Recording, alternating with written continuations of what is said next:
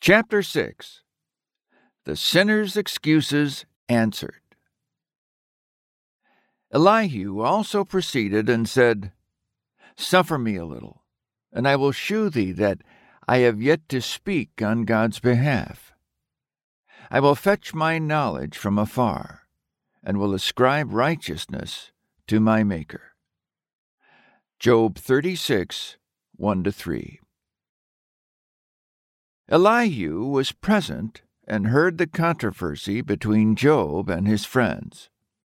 His friends maintained that God's dealings with Job showed that he was wicked. Job denied this and maintained that people could not be judged to be good or bad based upon God's providential dealings with them, because the facts show that the present state is not a state of rewards and punishments. However, they regarded this as taking part with the wicked, and therefore did not back down from accusing Job of doing this. Elihu had previously said that his desire was for Job to be tried in regard to what he had said regarding wicked men. But before the discussion ended, he saw that Job had confounded his three friends maintaining unanswerably that it was not because of any hypocrisy or special guilt that he was so specifically afflicted.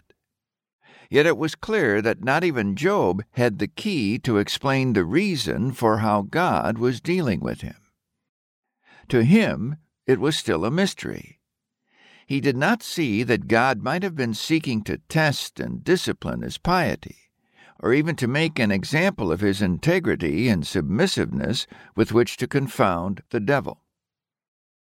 Elihu resolved to speak in God's behalf, and he ascribed righteousness to his Maker. It is my present intent to do the same in regard to sinners who refuse to repent and who complain of God's ways. But before I proceed, let me refer to a fact. Some years previously, in my labors as an evangelist, I became acquainted with a man who was prominent in his town for his general intelligence, and whose two successive wives were daughters of old school Presbyterian clergymen. He had received many books through them to read on religious subjects, which they and their friends supposed would do him good. But that failed to do him any good at all. He denied the inspiration of the Bible, and on reasons that those books did not, in his view, counter at all. Indeed, they only served to increase his objections. When I got to that town, his wife was very eager for me to see him and converse with him.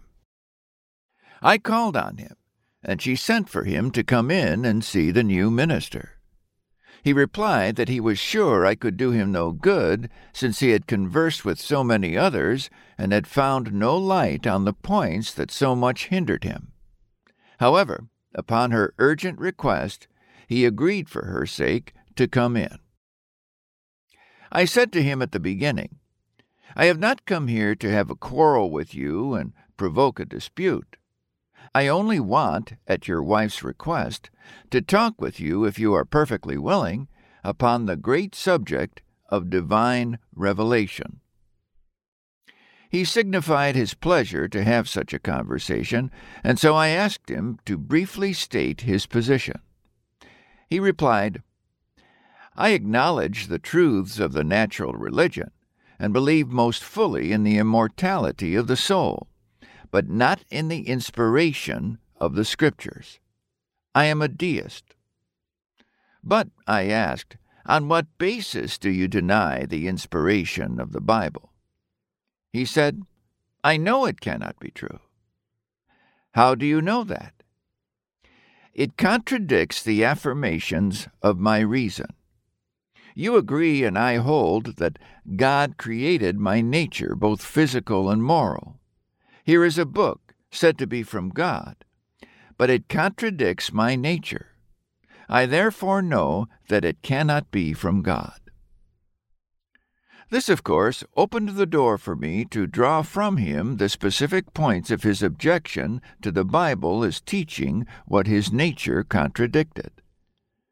These points and my reply to them will constitute the main part of this section.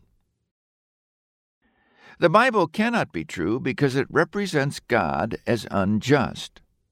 I find myself possessed of convictions as to what is just and unjust.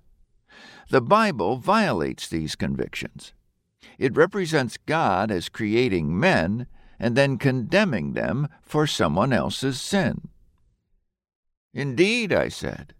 Where? Where does the Bible say this? Does it not? He said. No. Are you a Presbyterian? he asked. Yes. He then began to quote the Catechism. Stop, stop, I said. That is not the Bible. That is only a human catechism. True, he said. But does not the Bible connect the universal sin of the human race with the sin of Adam? Yes, I said. It does it in a particular way, but it is quite essential to our purpose to understand in what way. The Bible makes this connection incidental and not direct. It always represents the sinner condemned as really sinning himself, and as condemned for his own sin. But, he continued, children do suffer for their father's sins. Yes, I said. In a certain sense it is so, and must be so. Do you not yourself see everywhere that children must suffer for the sins of their parents, and also be blessed by the piety of their parents? You see this, and you find no fault with it. You see that children must be intertwined in the good or bad conduct of their parents. Their relation as children makes this absolutely unavoidable. Is it not wise and good that the happiness or misery of children should depend on their parents? And thus, this becomes one of the strongest possible motives to them to train them up in virtue. Yet it is also true that the child is never rewarded or punished punitively for his parents' sins. The evil that happens to him through his connection with his parents is always corrective and never as punishment. The man responded, The Bible certainly represents God as creating people as sinners and as condemning them for their sinful nature. No, I replied, for the Bible defines sin as voluntary transgression of law, and it is absurd to suppose that a nature can be a voluntary transgressor. Besides, it is in the nature of the case impossible that God would make a sinful nature. It is in fact doubly impossible, for the thing is a natural impossibility. Even if it were not, it would still be morally impossible that he would do it. He could not do it for the same reason that he cannot sin. In harmony with this is the fact that the Bible never represents God as condemning people for their nature, either here or at the judgment. Nowhere in the Bible is there the slightest suggestion that God holds people responsible for their created nature, but only for the vile and persistent abuse of their nature. Other views of this matter that differ from this are not in the Bible, but are only false glosses put upon it usually by those whose philosophy has led them into absurd interpretations. Everywhere in the Bible, people are condemned only for their voluntary sins, and they are required to repent of these sins, and of these only. Indeed, there cannot possibly be any other sins than these. Now I will continue with the general idea of the rest of my conversation with this man. He had several objections, and I discussed each one from reason and the Bible. I continued the conversation. I told him that some people say that the Bible portrays God as being cruel, since he commanded the Jews to wage a war of extermination against the ancient Canaanites. But why should this be called cruel? The Bible specifically informs us that God commanded this because of the awful wickedness of the Canaanites. They were too terribly wicked to live. God could not allow them to defile the earth and corrupt society. Therefore, he arose in his zeal for human welfare and commanded the Israelites to wash the land clean of such unutterable abominations. The good of the human race demanded it. Was this cruel? No, not at all. This was simply kindness. It was one of the highest acts of benevolence to strike down such a society of people and sweep them from the face of the earth. To use the Jews as his executioners, allowing them to clearly understand why he commanded them to do it, was putting them in a position to acquire the highest moral benefit from the undertaking. In no other way could they have been so solemnly impressed with the holy justice of God. Will anyone find fault with God for this? None can reasonably do so. Some will object because they see that the Bible allows slavery. What? The Bible allows slavery? In what sense is it allowed, and under what circumstances? What kind of slavery is it? These are all very important questions if we want to know the certainty and the meaning of the things we say. The Bible did indeed allow the Jews, in the case of captives taken in war, to commute death for servitude. When the customs of existing nations put captives taken in war to death, God authorized the Jews in certain cases to spare their captives and use them as servants. By this means, they were taken out from among idolatrous nations and brought into contact with the worship and ordinances of the true God. Moreover, God enacted laws for the protection of the Hebrew servant, which made his situation infinitely better than being cut off in his sins. Who would call this cruel? Jewish servitude was not American slavery, nor hardly any resemblance of it. It would require too much time to go into the detail of this subject here. All that I have stated can be abundantly substantiated. Also, it is objected that God is unmerciful, vindictive, and unappeasable.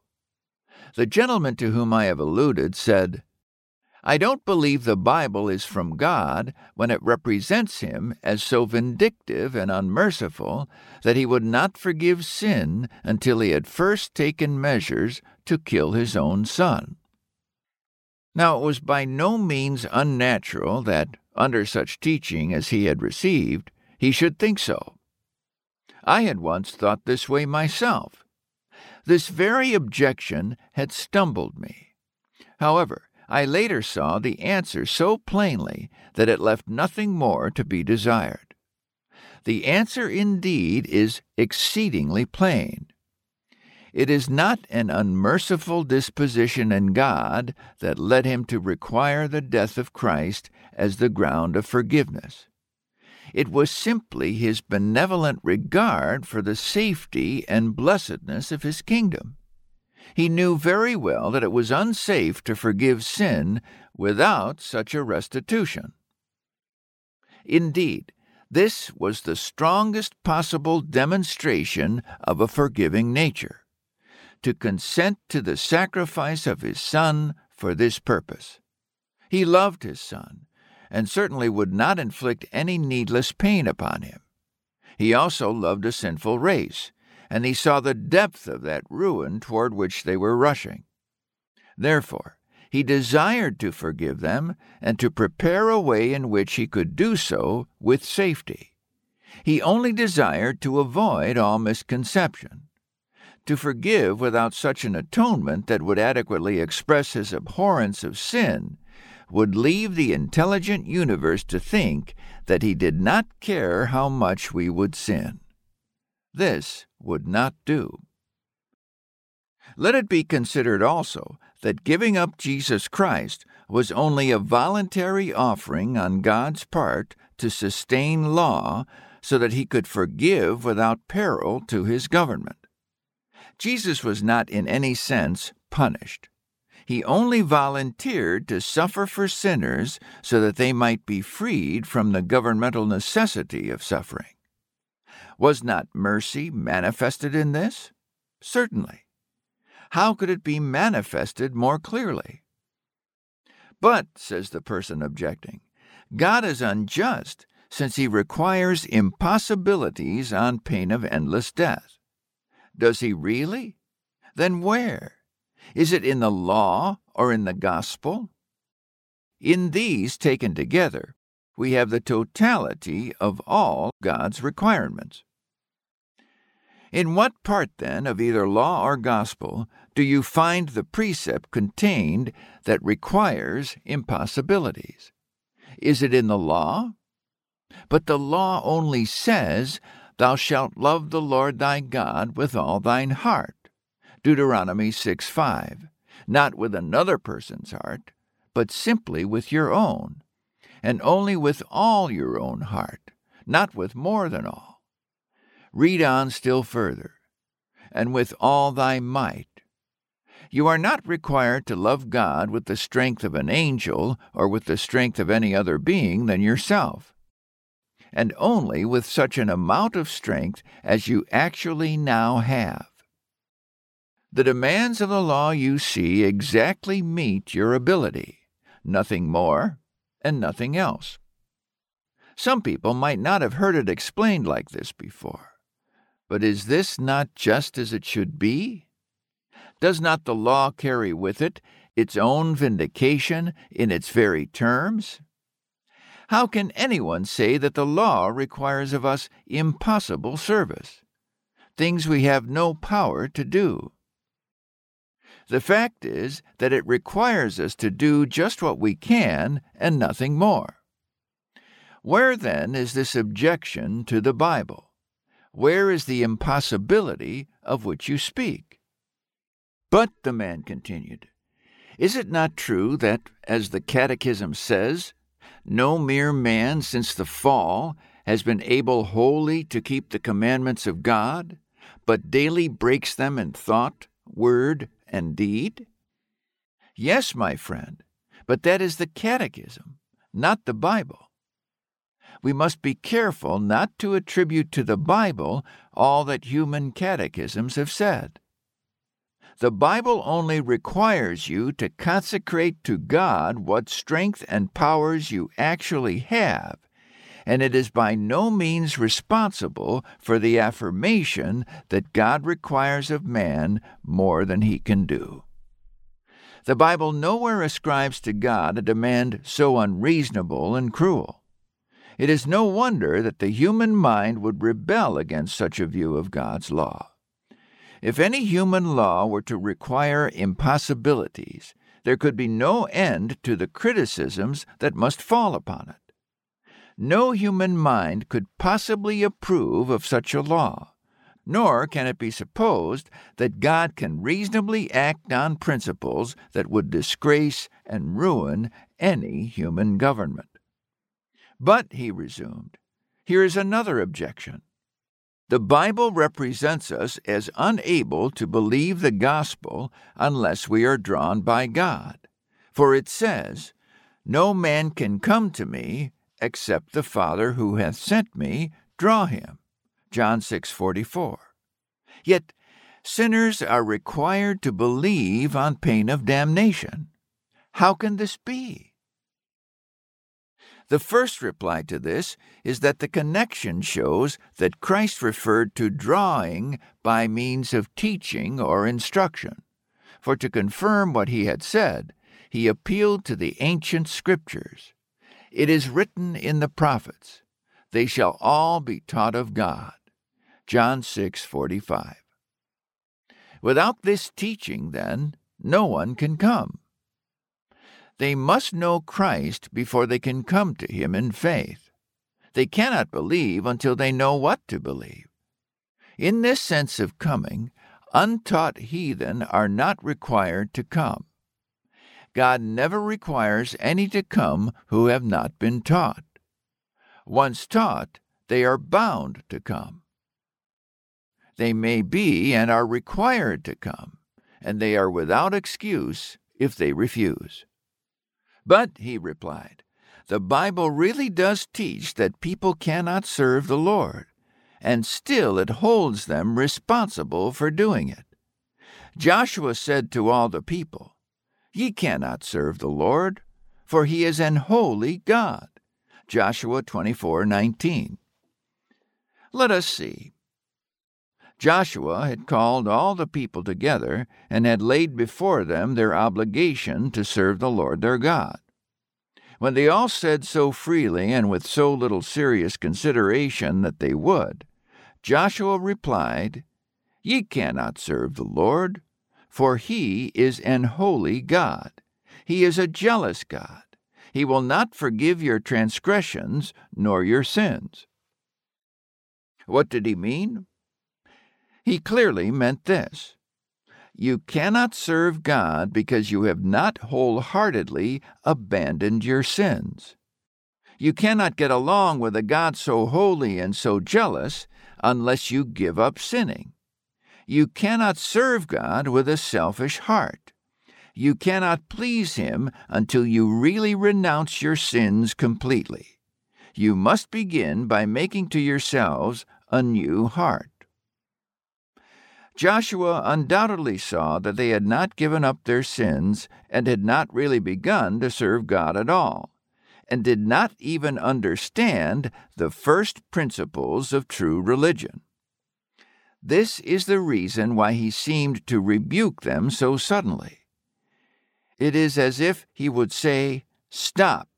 You must go back and begin with completely putting away all your sins. You cannot serve a holy and jealous God in any other way, for he will not go along with you as his people if you persist in sinning against him. It is a distasteful perversion of the Bible to try to make it mean that people have no power to do what God requires. It is true indeed that in this connection it sometimes uses the words can and cannot. But these and similar words should be explained according to the nature of the subject. All reasonable people interpret in this way intuitively in all common use of language the Bible always uses the language of common life and in the way of common usage. This is how it should be interpreted here. When it is said that Joseph's brethren hated him and could not speak peaceably to him, the meaning is not that their instruments of speech could not articulate kind words, but it points us to a difficulty in the heart. They hated him so much that they could not speak pleasantly. Nor does the sacred historian assume that they could not at once subdue this hatred and treat Joseph as brothers should treat a brother. The sacred writers are the last men in the world to apologize for sin on this account. Then there is the case of the angels sent to hurry Lot out of guilty Sodom. One said, Haste thee, escape thither, for I cannot do anything until thou be come hither. Genesis 19:22. Does this mean that the Almighty God had no power to overwhelm Sodom as long as Lot was in it? Certainly not. It meant only that it was his purpose not to destroy the city until Lot was out. All people use language like this in everyday life. You go into one of our village stores and say to the merchant, Can you lift a ton of your goods at once? No. Can you sell me that piece of cloth for a dollar a yard? No. Does the first can mean the same as the other? By no means. But how is it that you detect the difference? How is it that you come to know so quickly which is the physical cannot and which is the moral? The nature of the subject tells you. But you say that the same word should always mean the same thing. Well, if it should, it does not in any language ever yet spoken by man. Yet there is no difficulty in understanding even the most imperfect of human languages if people are honest in speaking and honest in hearing and will use their common sense. They intuitively understand language according to the nature of the subject spoken of. The Bible always infers that sinners cannot do right and please God with a wicked heart.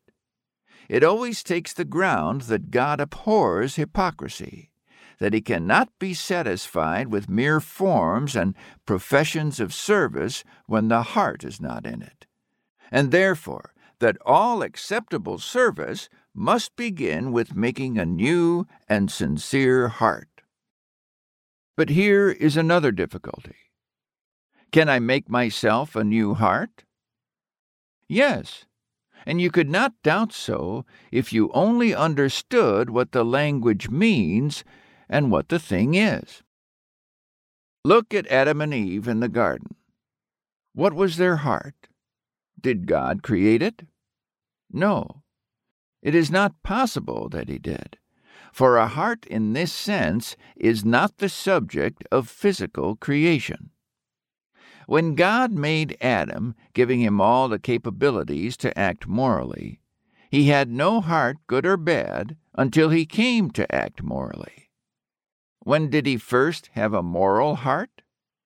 It was when he was first awakened to moral consciousness and gave his heart to God, when he first saw God manifested and put confidence in him as his Father, yielding up his heart to him in love and obedience. Notice that Adam first had this holy heart because he yielded up his will to God in entire consecration. This was his first holy heart. But at last the hour of temptation came, alluring him to withdraw his heart from God and turn to pleasing himself. The tempter said to Eve, Hath God indeed said, Ye shall not surely die? Genesis 3 1 and 4. Ah, is that so? So he raised the question either as to the fact that God had really threatened death for sin, or as to the justice of doing so. In either case, it raised a question about obedience and opened the heart to temptation. Then the fruit came before Eve's mind. It was attractive and seemed good for food. Her appetite awakened and demanded indulgence. Then it was said to be able to make one wise, Genesis 3 6. And by eating it, she might be as gods, knowing good and evil, Genesis 3 5. This appealed to her curiosity.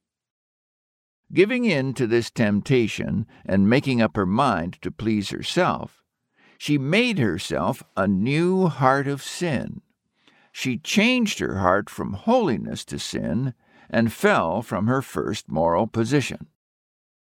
When Adam yielded to temptation, he made the same change in his heart.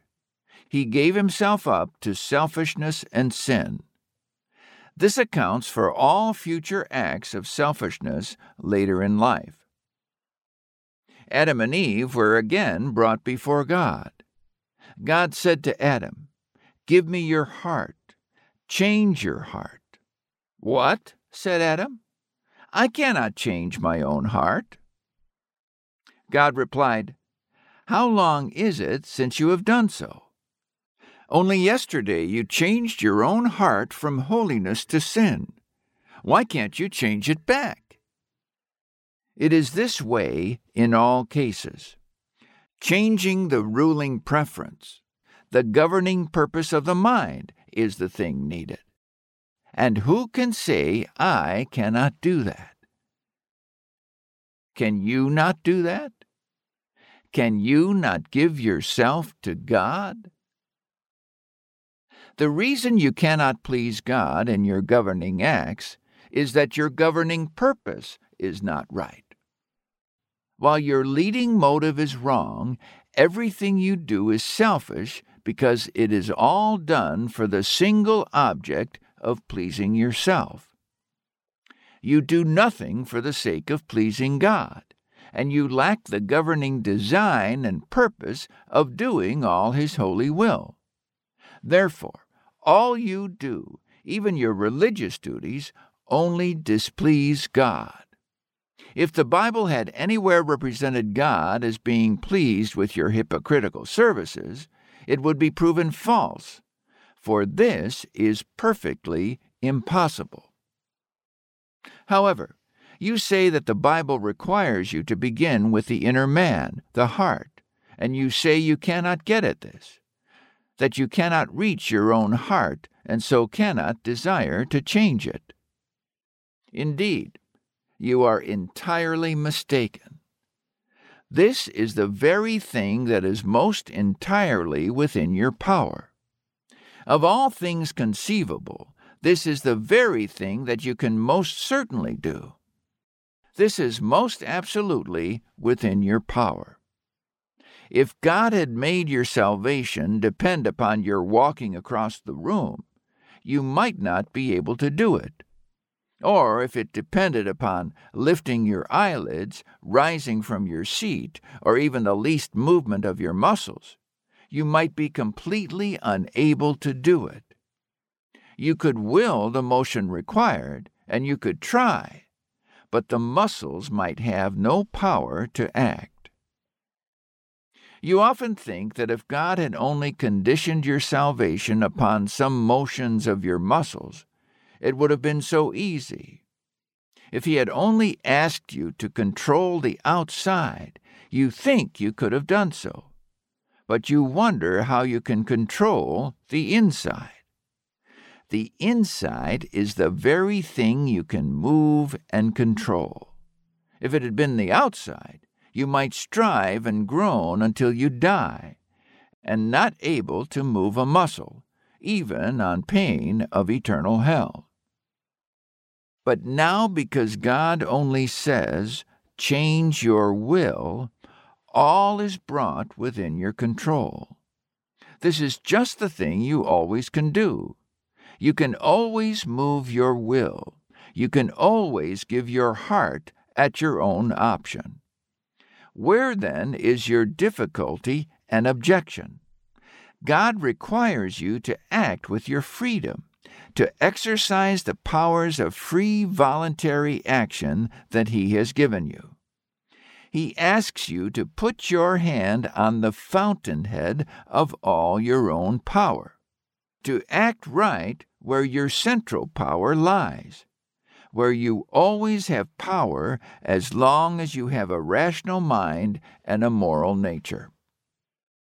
Your liberty does not consist in a power to move your muscles at your own will, for the connection between your muscles and your will may be broken, and at all events is always necessary when your body is in its normal state.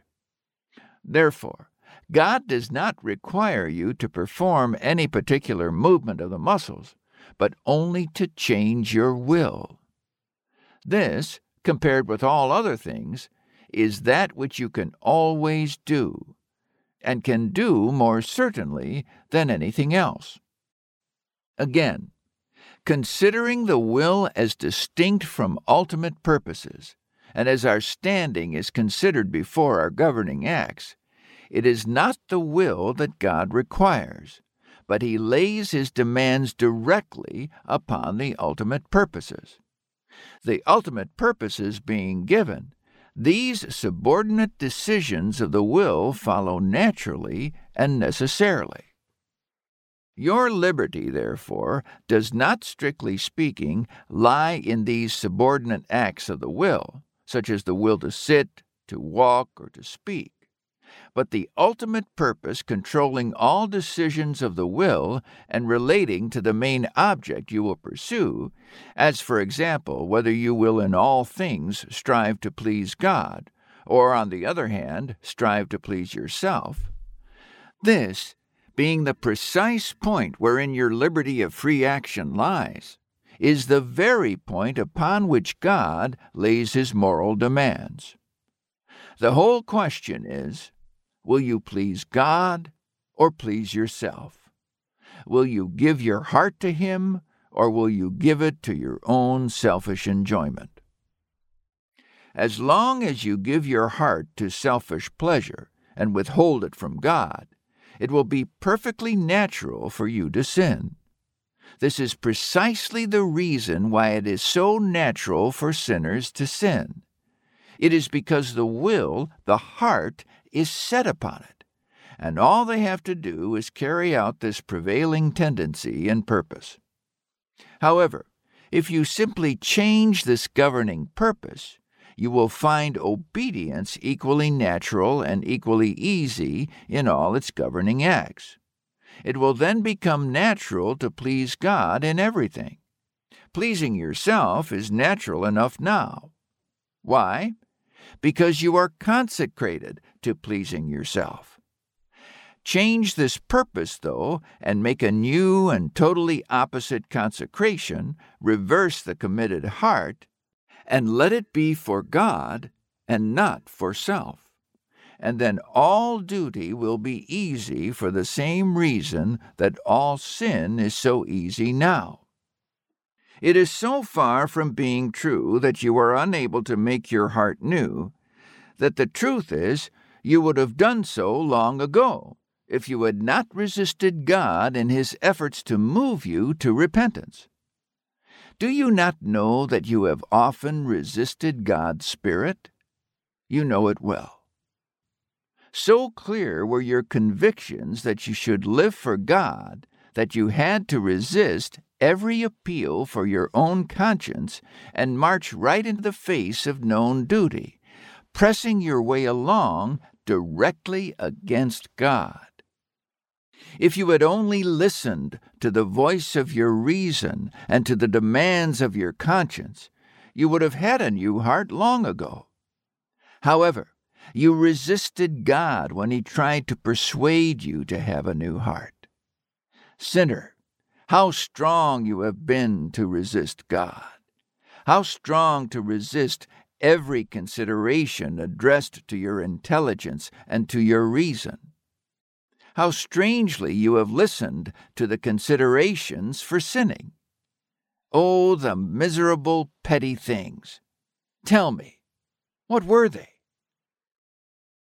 Suppose Christ should question you and ask you, What is there in earth that you should love it so well? What is there in sin that you should prize it above my favor and my love? What are those little indulgences, those very small things that always perish with the using? Vanity of vanities, all is vanity. Ecclesiastes 1 2. This is most utterly contemptible. You have been holding on to sin with no reasonable motive for doing so, but consider what matters you have fought against and resisted. They are matters of almost infinite force. Think of the concerns resulting from God's law, so excellent in itself, but so dreadful in its penalties against transgressors. Then think also of God's infinite love in the gospel how he opened the life tides of his great heart and let blessings flow with his fullness. Then consider how, despite this love, you have insulted your God exceedingly. You have gone on as if the motives to sin were all persuasive, as if sin's promises of good were more reliable than God's when God spread out before you the glories of heaven, made all attractive and delightful in the beauties of holiness, you casually replied, Earth is far better. Give me earth while I can have it, and heaven only when I can have earth no longer. Sinner, you would have been converted a long time ago if you had not opposed God and trodden underfoot his invitations and his appeals. Oh, what a thing this moral force is! How powerful it is, and how momentous, therefore, must its responsibilities be.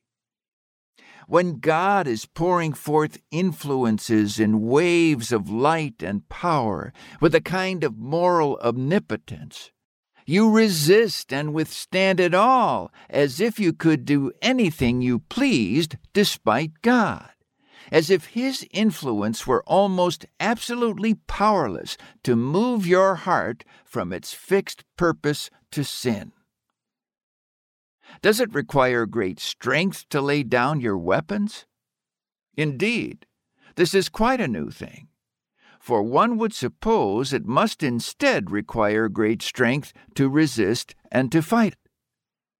So you put forth your great strength in fighting against God and would willingly believe that you do not have enough strength to lay your weapons down. Oh, the absurdity of sin and of the sinner's excuse for sinning. But you say that you must have the Holy Spirit. I answer yes, but only to overcome your voluntary opposition. That is all. After I had gone over this ground with my friend, as I have already explained, he became very much agitated. The sweat started from every pore. His feelings overcame him. He dropped his head down upon his knees, buried in the most intense thought and full of emotion. I rose and went to the meeting. After it had progressed a while, he came in. But oh, how changed he was! He said, Dear wife, I don't know what has become of my unbelief. I should be sent to hell. What accusations I have been making against God, and yet with what amazing mercy did my God bear with me and let me live. In fact, he realized that he had been all wrong, and he broke down and became as a little child before God. You too, sinner, know that you should live for God, yet you do not.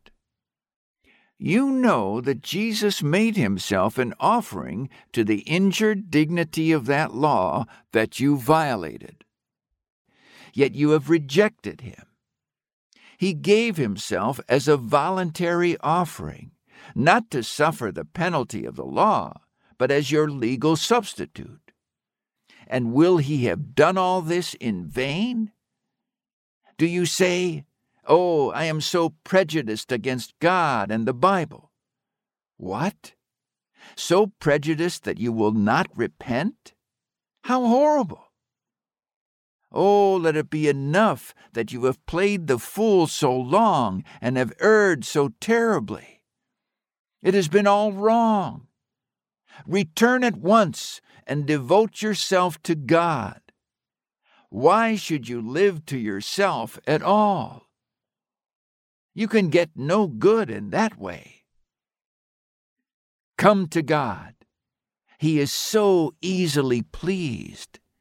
It is so much easier to please Him than to please and satisfy yourself. The simplest child can please Him.